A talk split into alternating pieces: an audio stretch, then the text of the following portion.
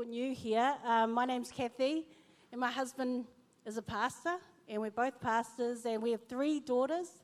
And I remember when um, I told people that I had three daughters, they kind of like clench.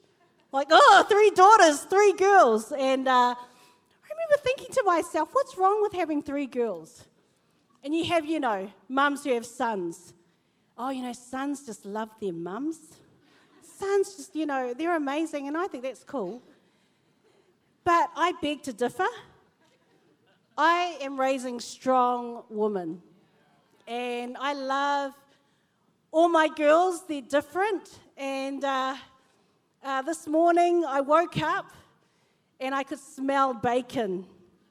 That's right, bacon. That's my love, one of my love languages, bacon. Um, by the way, the Daniel fast is coming up on the 29th of May, so I ate like half a pig today anyway. Um, and I could smell the bacon. Oh, the smell of bacon and, um, and, and the toast and even the coffee. The coffee was good. And, uh, and I just want to just share something. It's an irrational fear that I've had all my life. And God dealt with it today. My girls blew up a lot of balloons. And if you don't know me, I, I um, as a kid, I used to be really fearful of a lot of things clowns, uh, balloons. I hate balloons. It's like just hearing the squeaky noise of a balloon just freaked me out. Um, hugs. I'm not a hugger. I used to tell people I'm not a hugger. But now I've changed.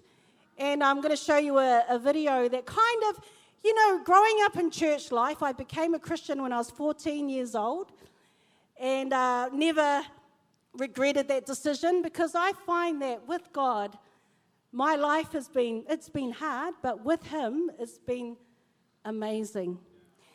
And uh, yeah, so my girls blew up balloons and they said, Mum, we're so sorry. We know you hate balloons. Um, here's a bit of a fail as a parent. You know, this is my own personal story. Um, my kids never grew up with balloons at their parties. People used to bring balloons, and I'd be like, hey, get that away from me.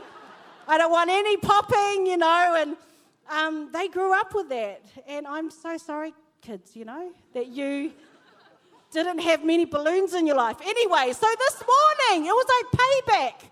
God said, deal with your stupid fear of balloons. And I, and I walked through a sea of balloons. Yes! Healing, healing, yeah. So healing happened.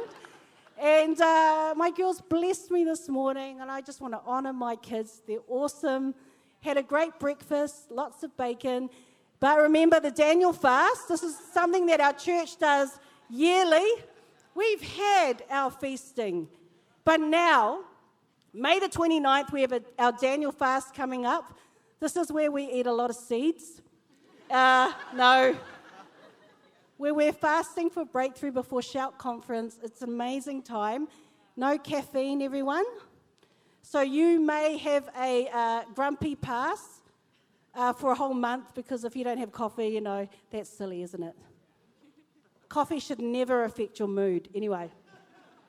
But I find that I'm a better Christian when I have one cup of coffee in the morning. And uh, Sam, my husband, doesn't drink coffee, and he always says to me, you, you shouldn't rely on those drugs. And I'm like, Well, you shouldn't rely on the sports channel. That's right! Boom, right there. Anyway, so uh, I just showed, uh, we had our women's conference, and I showed this. This, uh, this video clip, if you can call it that, it's, is it called a video clip? Anyway, um, I'm not up with you know modern uh, technology. Anyway, so just want to show you this video clip. Uh, I'm talking about irrational fears and what we project onto other people. And, uh, you know, in the last few weeks, I was thinking to myself, what am I projecting onto my children? And do I really want them to project it onto others when I'm not here? You know, when I pass away, I'm talking about anyway. Um, and uh, one of those things was hugs. Now, um, growing up in church life, when they used to have the time of turn turnaround, give someone a greeting, something inside me would go, I don't want to hug anybody. Like, this is like awkward time, you know? And uh, every Sunday, I'd be like, oh gosh, anything to avoid a hug. Um, and Sam used to pull me up because I used to go, Hi, how are you? Like, you know, you just stick the hand out. And I don't think there's anything wrong with that, but in my heart, there was a fear that I would fail in hugging someone or it would just be so awkward. Um, you know, you know, have you ever hugged someone, kissed them accidentally on the neck or the nose? Uh, you know, there's different things you, you know, you could do and maybe put your hand in the wrong place and there's just things like that. And I'd be like, oh God, I hate this time. I hate greeting people. You know, I'm Polynesian. It should be in my DNA to hug and kiss people. But sadly, but sadly it wasn't. And uh, I was with a friend last year and she uh, had, uh, she's a counselor and she had been doing a thing called Sozo. It sounds really weird, but it's, it's legit, okay? Just in case you're like, what is she going on about? And she was just asking me questions. And I thought, hang on a minute. Don't you try and counsel me. Because she said, Kathy, you say, you know, you're, you're not a hugger. Why? I'll be like, oh, because I don't like hugs. You know, it's gross. Anyway, I like hugging my husband, though. That's why we've got three kids. That's how it happens. Anyway. Um, and my daughter's in here. They're probably like grossing out. Anyway. So, uh, so she was asking me these questions, and I just, we got around to it, and I said, look, she said, when did it happen? When did you start? When did you stop liking hugs? And I said, oh, you know, she asked me that question, and no one's ever um, said this to me before. And I said, I was six years old hiding behind a curtain. And she went, Oh, that's interesting. And I went, Oh no, she's got me. Anyway, so uh, to cut a long story short, she prayed with me. And uh, nothing magical happened, you know, there wasn't any fairy dust that came from the. It was just like she prayed for me. And I went, Oh, after I met with her, we were in Invercargill. I came back to Auckland and I saw, saw a friend of mine and I automatically hugged her. And she went, Ho, ho, hang on a minute. What's happened to you? And I said, Why? She goes, You just went for a hug and you didn't go for a handshake. I went, And? And she said, Something's happened. What's happened? And it was like God had melted away the wall I had put, put up since I was a little kid. And it's amazing the kind of things because I've seen in, you know, in my kids' responses to different uh, issues or circumstances or situations where I go, I can see myself in my children. And there are good things, but then there are bad things. So um, this is just a light-hearted video, but this is kind of me from 14 up till now. And the kind of hugs, you know, I would do, there's a few hugs that I probably wouldn't do, but here's the video clip just to show you 10 awkward hugs. Sponsored by Audible. Ah, hugs. Hugs are a universal love language. Kind of a way of saying, hey, I like you. Come here. And it should come as no surprise that when two bodies meet, well, things can get awkward. So here are the 10 most awkward hugs that you can ever receive. The too long. There's an understanding about how long an appropriate hug should last. And some people just do not adhere to protocol. Hey, it's so good to see, good to see you too. Wow, it's been so long. Oh, wow. It's so nice to see you. The perpendicular. This is when your bodies create a right angle. Get off. The wrap. Also known as the forearms of awkward. Oh, hello. I don't know what to do with my hands. The one-armed full frontal. This is like the normal hug minus one arm. Oh, hi. So nice to see you. Wow, yeah. Okay, all right. The side hug. For those people in your life somewhere in between a handshake and a full-on hug. the awkward introduction farewell. This is when your friend has just introduced you to someone and then after hanging out with both of them, you're saying bye and you don't really feel comfortable hugging the new person yet, but you feel not like you should because you just hugged your friend. You know what I'm talking about? Tell me I'm not the only one. All right, man. Well, it was really good seeing you again. Yeah, man. So, and Nice you, meeting what you. All right. Yeah. Well, The unexpected. That hug you don't see coming. Hey, buddy! Oh man, I haven't seen you in so long. It's been so long since I've seen you. I love you, but not like that. The suffocation! We all have that one friend. Hey, Hey, buddy. man. It's been Oh. two. Hey, how you doing? Oh, so good. Oh, good Oh, to wow. see you. Mm, yeah. And it doesn't stop there, oh no. It continues with the lift. Hey, buddy. so good to see you. Mm. And it finds its completion in the ragdoll. Buddy. Oh, so good to see you. And that's all we got. Did we leave any off? Tell us in the comments below. Now, come on, give me a hug. Come, come over here. Come here, you. Yes, you. Come here. Mm, yeah, mm, all right. Stand up. No, no, no, no. I'm not going to make you hug. Just give someone a high five. Yeah.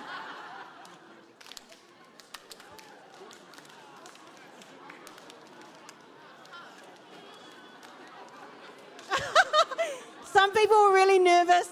I'm sorry. I'm sorry.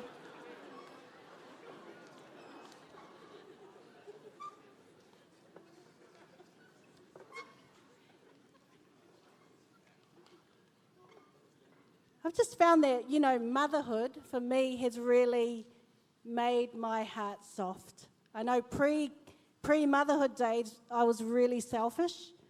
Um, you know, because, you know, when you're single, you can just, or when you're married as well, you just walk away, go out for dinner, you know, not worry about any attachments back home like your babies and your kids. But I found that being a mum, and I'm not just going to be talking about motherhood, but I'm a mum, so it just oozes out of me anyway. So I find that being a mum has really melted away some of the irrational fears that I've had in the past. And um, I know some of you have heard my story. You know, in my mid 30s, I had to deal with my fear of swimming. And, uh, you know, my, it's when I had kids, I realized, you know, if my kids drowned, I wouldn't be able to save them. They could save me, though. So I put them in swimming lessons. and, uh, and that was really cool until uh, one of my kids said to me, Mum, can't you swim? And I went, uh, No. And they said, But Mum, what if, you know, you're drowning and we can't save you? And I said, Yeah, that's why you're in swimming lessons. And so I figured that, hey, Kathy, you've got to deal with this irrational fear of drowning and dying. And uh, I, I kind of had to figure out where did that come from? There's a scripture in 2 Timothy. It's a famous scripture. Everybody knows it. But it says in the Amplified Version, I just spat, sorry about that. Um, it says, For God did not give us the spirit of timidity or cowardice or fear, but He has given us a spirit of power and of love and of sound judgment and personal discipline.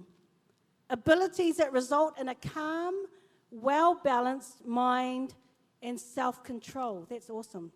I love that version. So I got to think, well, God hasn't given me that. He hasn't given me a spirit of fear or cowardice or timidity. And uh, my background is I was a very timid child, very fearful.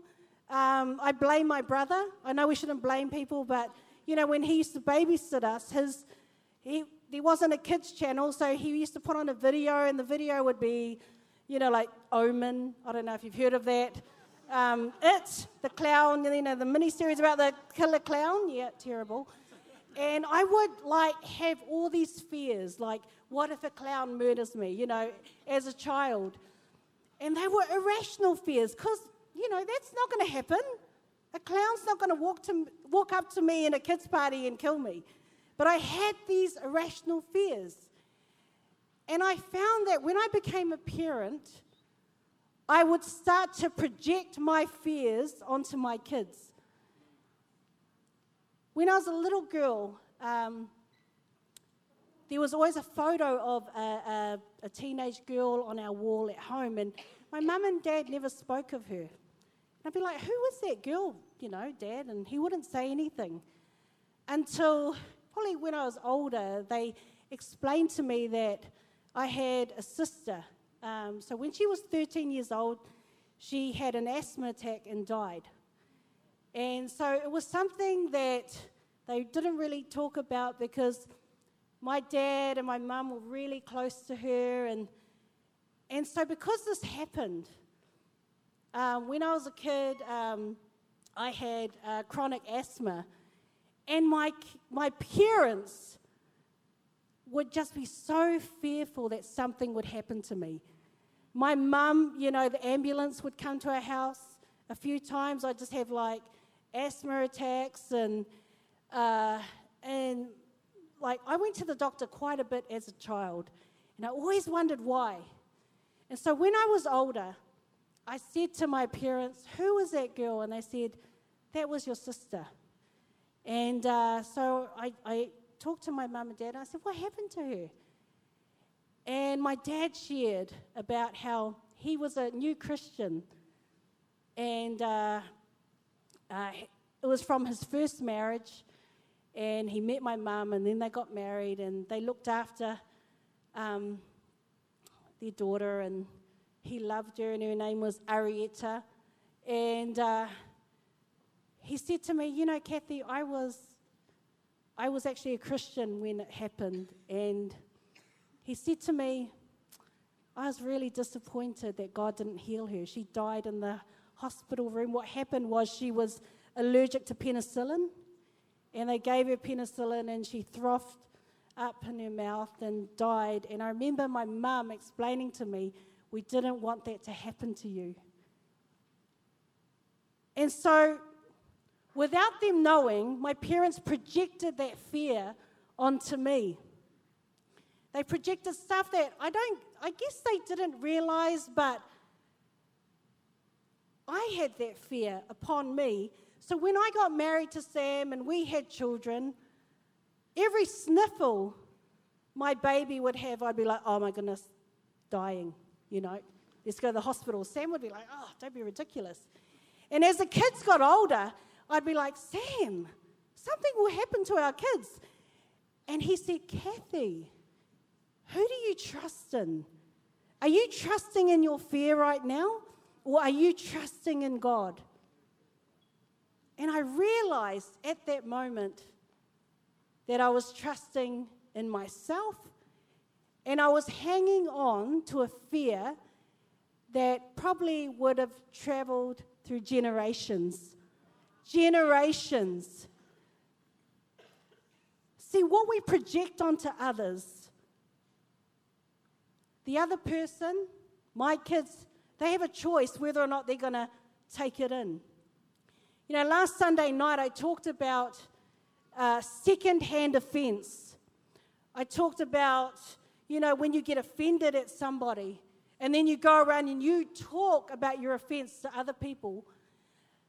And just like secondhand smoke or passive smoking, it is so dangerous to inhale that smoke. Secondhand offense is just the same. And I would think about all our family, uh, our lovely family uh, traits. You know, I come from a family that get offended really easily. I don't know if you come from a family like that. They get offended at everything. They get offended at how someone looks at them. You know, like, did you see the way that person looked at me? Yeah, I hate them. You know, my family were like that. And I grew up like that. I grew up, you know, going, oh, yeah, man, just hold a grudge. But that isn't the life we're meant to live in Jesus. He calls us to forgive. And forgiveness isn't just one time, it's ongoing. I even shared about how uh, two years ago I had an injury in my shoulder. And uh, it wasn't getting any better. And the physio said to me, Come on, it, it should be getting better. And I'm like, Yeah, yeah, I'm doing all the right stuff. But in my situation, I was standing in a meeting and God said to me, Well, I felt God say to me, You need to forgive this person. And He showed me the person's face. And I thought to myself, Now, this is the, you know, the, the, the family trait, the, offend, the offended Kathy. No, thank you. Don't want to don't want to forgive that person. I'll forgive them later. And God said to me, Do you want to get healed? And I'm like, Yes, please.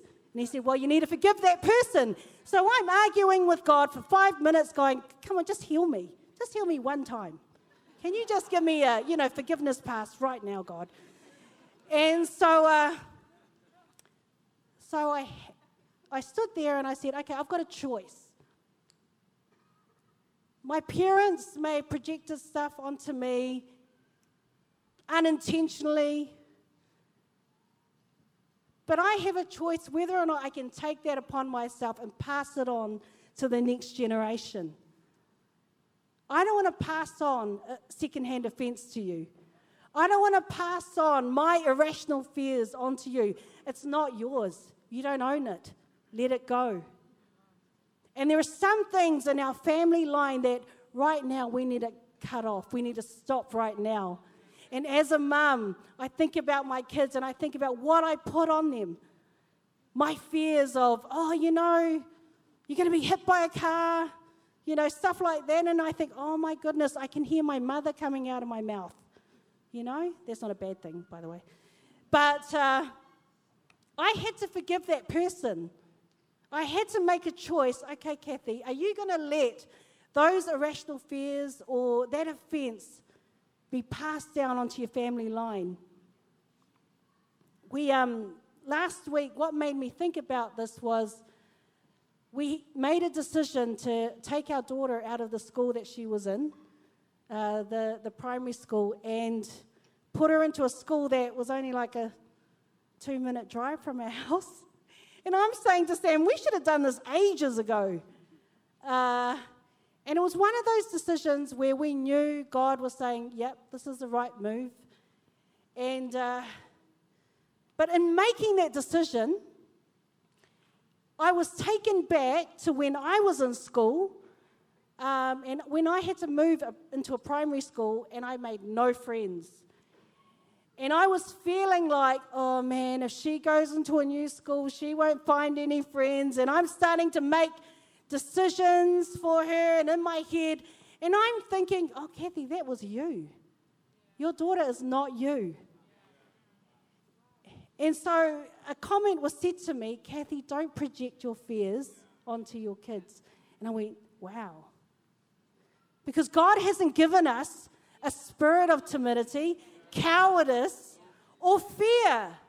He's given us love, power, and a sound mind. He's given us sound judgment. And whatever call we make, we know it's the right call because it's in God. And so when we made this call, I said, Thank you, God. This is your wisdom. This isn't mine. Because if it was mine, it'd be comfortable and I wouldn't even pull her out of that school. And, you know, I, I like to make everyone feel all good about themselves. And Sam said, No, we're making the right choice. Which brings me to the thought of melting away. And my prayer today is God would melt away your fears. There's a word um, that is used in place of fear where uh, in the book of Joshua and also Deuteronomy and uh, Numbers, where it says that their hearts were melted away in fear. Their hearts, because they heard a bad report. There were these 12 spies that Moses sent out. There were two good reports, and the rest of the 10 were the timid 10. So they gave a bad report. And you see, they were promised they were promised a land full, filled with milk and honey. They were promised that. They knew that was the promise of God. But the children of Israel, the Israelites, their hearts melted away in fear. And uh, you know, it says in Psalm 97, verse 5, it says that the mountains melt like wax at the presence of God. At the presence of the Lord, the mountains and for me, what are my mountains? I think to myself, my mountains are probably my mistrust in God. I think, God, I want to trust you more. Can you just melt that away right now? God, I don't want to be fearful. Can you just melt that away right now? Because in His presence, I find that I am secure. I find that I'm more peaceful. In His presence, I know I am safe and I can trust Him. And so in Joshua 2 8, uh, this is Rahab's version. She was a spy that uh, was on the enemy's side, but she helped um, Joshua and Caleb. She helped them, and uh, this is her perspective. So this is Joshua 2 8 to 11. It says, Before the spies went to sleep that night, Rahab went up on the roof to talk to them. And this is interesting. This is from her perspective. This is from the enemy lines. I know the Lord has given you this land, she told them. We were all afraid of you. See, the enemy was afraid of the Israelites. The enemy knew that God was with them. And so she says, Everyone in the land is living in terror. For we have heard how the Lord made a dry path for you through the Red Sea when you left Egypt. And we know what you did to Sihon and Og and the two Amorite kings east of the Jordan River, whose people you completely destroyed. You completely wiped out. No wonder our hearts have melted in fear. You see, the enemy, enemy was afraid. Their hearts had already melted. That was the enemy's perspective.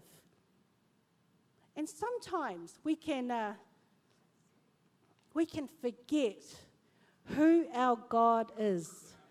Sometimes we can forget, and we need to be reminded that our God is a big God. There is nothing too hard for our God. And there are some moments where I go, God, where are you? And He's like, Where am I? Where are you? Where are you, Kathy, right now in your head? What thoughts are you agreeing with right now? Are you agreeing with my truth or are you believing a lie? When we believe a lie, we enable the liar. When we believe a lie, we're saying, okay, God, we don't believe you right now. But truth be told, God had to remind the Israelites, remember that time when you were in slavery? Kathy, remember that time before you were a Christian? Remember that time when you used to feel alone? You were in a dark space. Remember that time, Kathy, when you were depressed? Remember that time when you just didn't want to live? Remember that time? For me, that was my Egypt. And do I want to go back to that right now? No. But God has to remind us. I just want to skip a few scriptures. I've given them a lot, but here's a point I want to make. I don't want to be on the side of the timid 10, where what they saw was what they believed in their heads. It wasn't reality. It wasn't reality. And sometimes when we're going through a hard time or Sometimes when we haven't let God in, when we haven't said, hey, God, I think you've got this life thing down packed. I need your help. he's the creator. And he's like, ah, oh, that's great. That's great now that you agree with me. And in Deuteronomy, I want to read this out because, man, this spoke to me. I don't want my kids or I don't want anyone who comes into contact with me to wear my fears. I don't want to put on anyone else my, my disappointment because it's not theirs, it's mine. And God has given me hope for that disappointment. He is my hope. He is my foundation. He is my life. He is my life. And I just want to read this out Deuteronomy 1 29 33. Then I said to you, Do not be terri- terrified or afraid of them. The Lord your God, who goes before you, he will fight for you.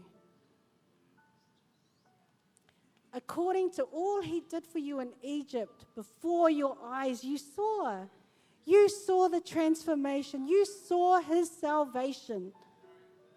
We need to be reminded of that. You saw it.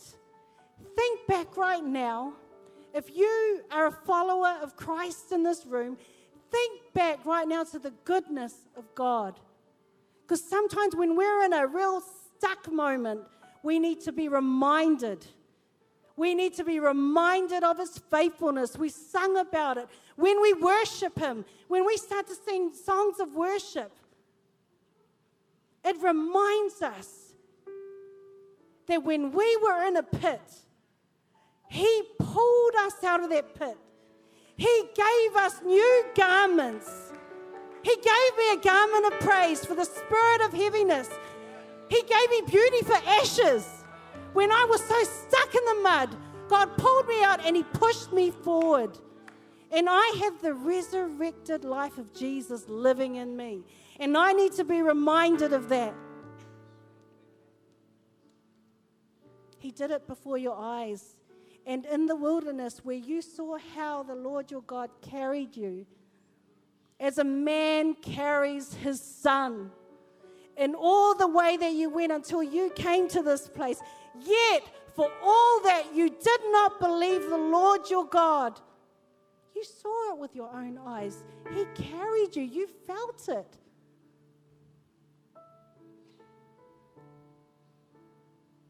Here's the thing that gets to me.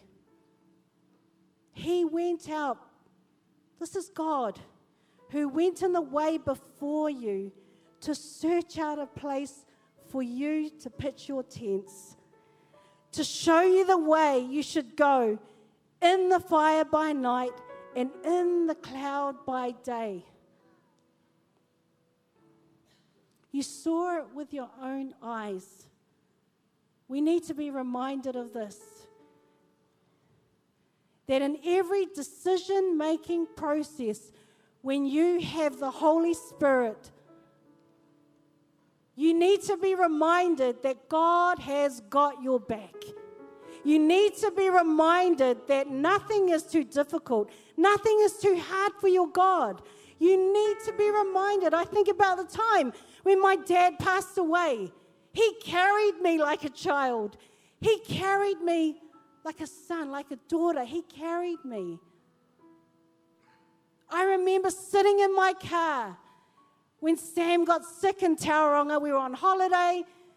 Most of you have heard this story. I remember sitting in my car, sitting in that moment going, God, I can't do this anymore. I don't know what's going to happen. The ambulance took him from Tauranga to Auckland Hospital to, to operate on him straight away. Um, I was injured at the time. I did my neck and my back in, and I was sitting in the car and I was weeping. I was weeping and thinking, God, I can't do this anymore. But I need you to intervene because I know the doctor said to me, he might not make it, full of infection. And I have to be reminded, have to be reminded that God is good. He carried me like a child through that time.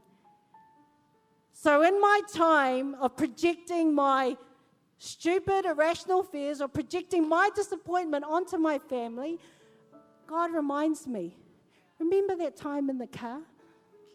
Remember how Sam got healed? Remember how that happened? At the time, it was hard. At the time, I was like, Ugh. he came through. Remember that time when you were struggling to find a school for your girls, you were out of zone, and you were like on your knees praying? Yep, I remember that time. Remember people saying to me, Oh, you won't get into a good school. You're in a. Why are you living there for? And Sam and I would just hold hands and go, We trust him. We trust him. Because God hasn't given us a spirit of fear or cowardice or timidity. He's given me a spirit of love, power, sound judgment. And the promise is for you today, if you want to hear something, I've been praying for you this morning on my knees, praying to God that He would melt your hearts, that you would be reminded of His goodness, reminded that the highlights of God's goodness would just pop up. Yeah, that's right. Because I know what it's like to go, God, where are you? God, I'm disappointed. I know what it's like. And so, my encouragement to you is from Deuteronomy, from that scripture. This is what I want to say to you He goes before you. The promise is, is that He's so amazing. He does all the research already for you. He knows you intimately because He created you. He went before you. It says that Jesus left his kingly status from heaven. He came down as a man. God came down as a man, as a baby, vulnerable. He searched out and he knew, he knew that we would fail. And because he knew that we would fail, he sacrificed his life for us. And for me, when I die, I don't want my kids to have, you know, only the amazing things on earth. I want them to know their Jesus. I want them to know the Holy Spirit. I want them to have strong faith. That is the most important thing that I want to leave with you this morning. Is that God loves you. He prepared a place for you in heaven. Some of you know that, but if you don't know Jesus in this room, He loves you so much. And I just want to tell you, we're not fail proof. we're not fail proof. We make mistakes. But we have a loving Savior. He died. On the third day, He rose again. And I want everyone to stand up. I'm saying that in a nice way. Sorry. Like, stand up, everyone. Anyway.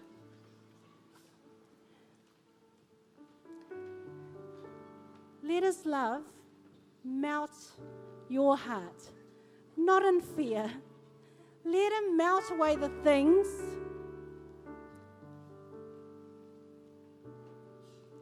that shouldn't even be in your, in your heart fear, irrational fears, disappointment, offenses, whatever it is.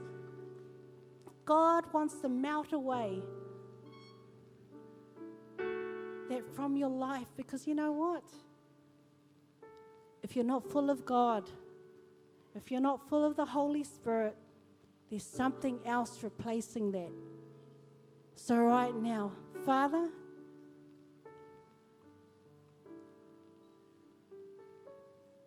we look to you. Thank you, Jesus. Remind us right now of those times, God, where we've cried out to you and you've come through. All those times when we felt alone and abandoned, and you came as Father. So, Father, I pray right now that you would melt hearts. Thank you, Jesus. Your promise still stands. Great is your